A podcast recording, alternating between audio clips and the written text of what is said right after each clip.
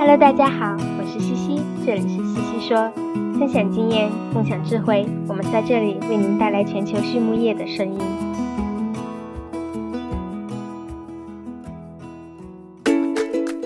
感谢西西说的合作伙伴们：APC 血浆蛋白全球领导者，帮助动物茁壮成长；大地汉克二十八年专注，为动物提供美味与健康；里兰动宝。让食品和伴侣动物不断丰富我们的生活。迪斯曼动物营养与保健助力畜牧业可持续发展，我们坐言起行。禾本生物专业酶制剂全球供应商，深耕生物技术二十年。康德全包膜凝聚未来，凝聚更多力量，释放更多能量。健明全方位营养专家，健明让明天更美好。太高动物营养创新。共赢未来。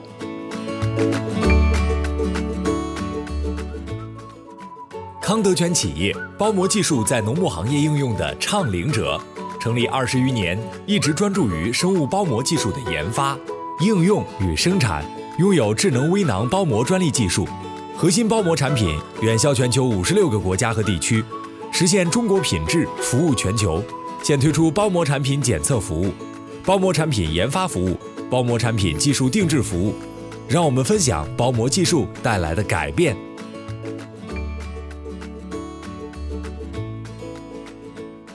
Hello，大家周五好呀！今天我们来聊一聊微生物组学。话说，肠道微生物的研究现在如此的火热，那么在畜牧业里面，动物的肠道微生物组学到底在研究些什么呢？我们今天就来聊一聊这一期西西说的嘉宾是美国明尼苏达大学的 Dr. Andrew Gomez 教授。教授是怎么进入行业的呢？他是来自哥伦比亚，他从研究生期间就开始接触到微生物生态学的研究，通过分析土壤、非洲大猩猩，再到人的微生物组，来探索人类微生物组的进化。那么从哥伦比亚大学硕士毕业之后，Dr. Gomez 来到美国伊利诺伊大学攻读博士学位。博士毕业之后，便成为了明尼苏达大学的教授，主要研究的方向是猪的微生物。他探索的是大家最为关心的问题：如何通过调控微生物来改善猪的健康和生长性能。那么，到底什么是微生物组呢？微生物组 （microbiome） 指的是微生物的细胞与功能的集合。细胞指的是微生物群，也就是我们说的 microbiota。它是居住在特定动物或者环境的所有微生物的集合，包括了细菌、真菌、病毒和原生动物等等。那么功能呢，则指的是微生物的基因组以及其基因编码功能，并且还包括了它的新陈代谢能力以及其代谢产物。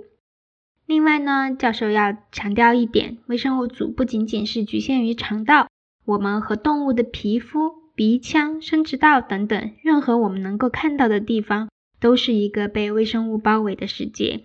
这也是为什么它让人如此着迷的原因。那么下面一个问题，为什么肠道微生物组学的研究现在这么火热呢？Dr. Gomez 回答说，其实吧，这是一个非常古老的领域。从列文虎克第一次在牙垢里发现微生物，就开启了微生物生态学。而从微生物生态学到微生物组学，分子工具的运用是最大的变革。它让我们能够大规模的自动测样，也让我们越来越了解到微生物组的重要性。它包括了以下几点：第一，微生物组的多样性。通过二代测序，我们发现不同系统中微生物组的多样性。尤其是人体或者动物肠道中的微生物差异之高。第二，微生物组编码和执行编码的功能对生命来说至关重要。它的功能拓展了生理上的可能性，从而保证了人类和动物生命的基础。第三，微生物组在不同疾病，比如癌症、糖尿病中的作用很大。比如说，我们期望可以通过微生物来调控表型，虽然现在还无法完全做到，但是还是有希望的。另一方面，我们期待可以准确地预测可能会患的疾病，而就预测能力而言呢，微生物组可能比宿主的基因组的能力更强。而这一波微生物研究的爆炸式增长，应该是由华盛顿大学 Dr. Jeffrey Gordon 教授的研究而起的。Dr. Gordon 是微生物界的大佬啦。被称作微生物之父。他有一个很著名的实验，把肥胖小鼠的微生物组转移到苗条小鼠里，观察到的便是苗条的小鼠长胖了，也就是说，肥胖的表型与微生物一起转移了。这就证明微生物的某些功能，比如说能量的获取，可以从一个机体转移到另外一个机体。另外呢，从他们的研究中发现，微生物组对脑长轴也很重要。特定的行为特征与大脑及肠道中的微生物功能和组成相关联，这也是今天越来越受到关注的方向之一。那么，在生猪的生产上，微生物组学有哪些研究内容呢？Dr. Gomez 说。在猪上呀，肠道微生物的研究主要有三个方面。第一个方面也是第一步，是研究微生物组的组成是什么，也就是 composition。第二步是研究微生物组在猪的胃肠道不同部位的功能是什么，也就是 functions。第三步是在了解了组成和功能之后，探索调控微生物组的方法。比如添加某些添加剂是否能够改善微生物的功能和组成，并且改善动物的表型。Dr. Gomez 分享，目前有很多益生菌、益生元等饲料添加剂的研究，它们可能会影响微生物组成的变化，但是呢，在表型的改变上，它们的重复性并不高。这可能是因为猪与猪之间的微生物组非常的不同，即使是同一个品种，个体差异也非常的大。因此啊，不同的微生物产品的影响也是高度可变的。在这里要强调一点，在微生物组学中，关联性和因果性的重要性，这两个是不一样的。现在有很多研究都只是基于关联性的，比如说我们添加了某个添加剂，看到微生物组发生了变化，这是关联性，它并不意味着我们实际上能定位并且跟踪到特定的微生物引起的变化。第二。疾病动物和健康动物的微生物组的不同，这样的比较其实也是关联性的比较。那么什么是因果性的研究呢？比如说微生物的移植，将某个来源的微生物组转移到无菌的小鼠中或者无菌的其他动物中，观察有没有特征表型的出现，这个就是因果性的研究。可惜呢，在猪上很少有机会能做到无菌猪的试验，因为实在是太贵了。因此，做微生物移植、粪便移植等这些实验，大多数还是用的是普通的猪。那么，另一类研究呢，是用体外培育的类器官做研究，可以用不同的添加剂去刺激不同的微生物之后，观察类器官本身的变化，这是很好的因果性的研究。同时，它还可以检测基因的表达、肠道形态的变化等等，能够很好的探索猪的体内到底发生了什么变化。那么从现有的研究看呢，在猪上被移植的微生物很难在新的环境系统中定植，所以教授认为，如果说要把微生物从一头高产的猪直接移植到一头低产的猪，并且立马改变其表型，现在还言之过早。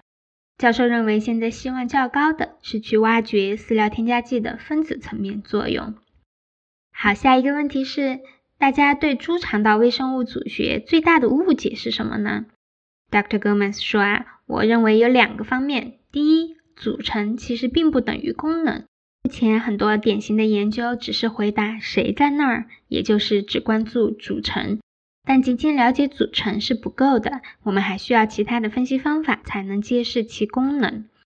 第二呢，是大家可能认为微生物易于操控，可以立刻转换为期望的表型，那我们离这儿还很远呢。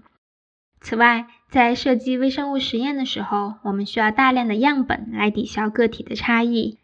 而如果要研究饲喂干预、添加剂干预等对表型的操控，那么在那之前还需要做摸底调查和明确非常多的假设。比如说吧，如果我们想去探索在仔猪中不同的营养手段，比如说益生菌对其肠道微生物和表型的影响，那么我们其实是需要去观察仔猪在出生前的微生物组变化，母猪的变化，包括不同的思维策略对于母猪妊娠期间的微生物组的变化，以及这些对于从一开始猪肠道内微生物的定制有什么影响，才能够真正的回答这些问题。好。那么，肠道微生物组学研究对于动物营养、健康和生产的好处是什么呢？Dr. Gomez 回答说：“微生物组从某个层面来说是可以立刻进行修改的基因组。